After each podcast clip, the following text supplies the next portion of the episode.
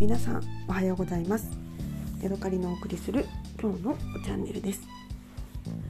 図書館で借りてきた本で今回お料理関係の本を23冊、えー、借りてきました。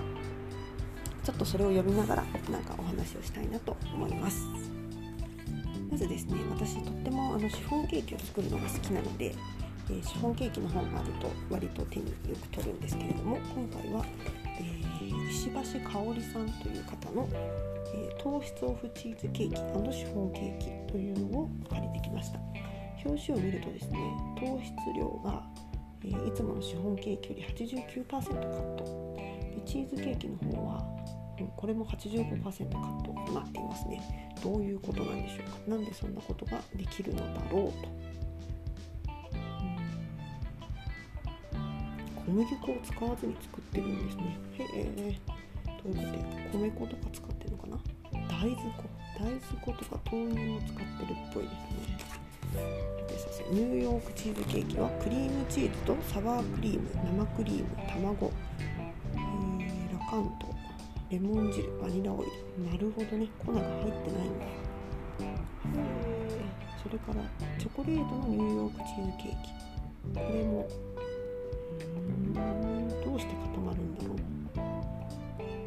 レアチーズみたいな感じなのかな？パルミジャーノチーズを使ったケーキっていうのがありますね。でもこれも小麦粉は全然入っていないし。なるほど。ベイクドチーズケーキとなると大豆の粉っていうのが入るんですね。大豆の粉とおからの粉っていうのは違うのかな？小麦大豆粉の説明を読みます。えー、小麦粉の代わりに使う大豆を粉にしたものこの本では低温焙煎して青臭さを抑えた大豆を丸ごと粉砕したものを使用している。タンパク質などの大豆に含まれる栄養がそのまま取れる。お菓子に使うとかすかに大豆の風味が感じられることがある。書いてますね。さてさてそれからテージチーズケーキ。これも大豆粉を使っていますね。プロセスチーズのチーズケーキ。これも大豆粉を使っているそしてシフォンケーキ。はい。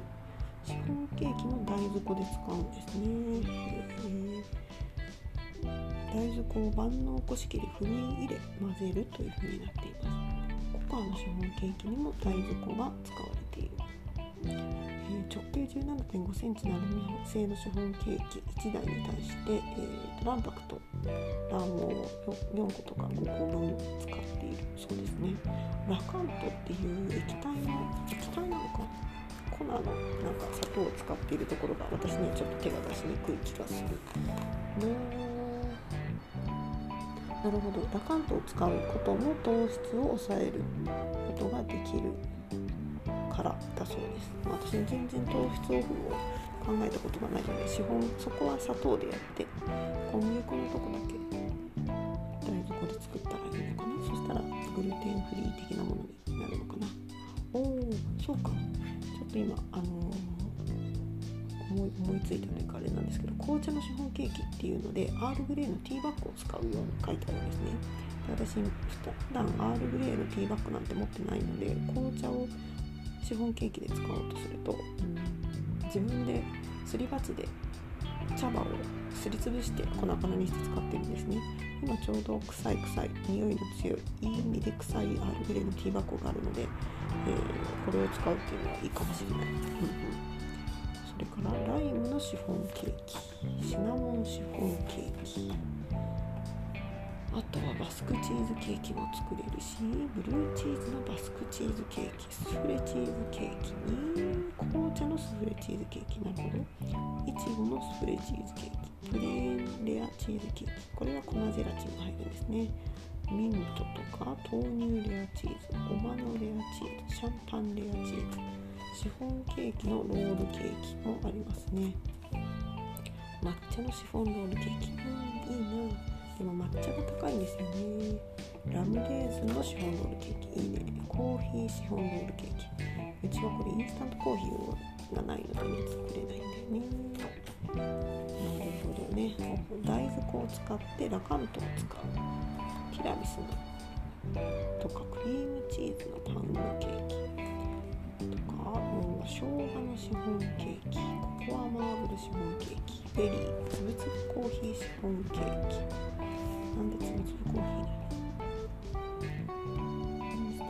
ーヒーの粒が残るように型に入れるなるほど。ね黒ごまシフォンケーキはははなるほどそういうことですね。はい。わかりました。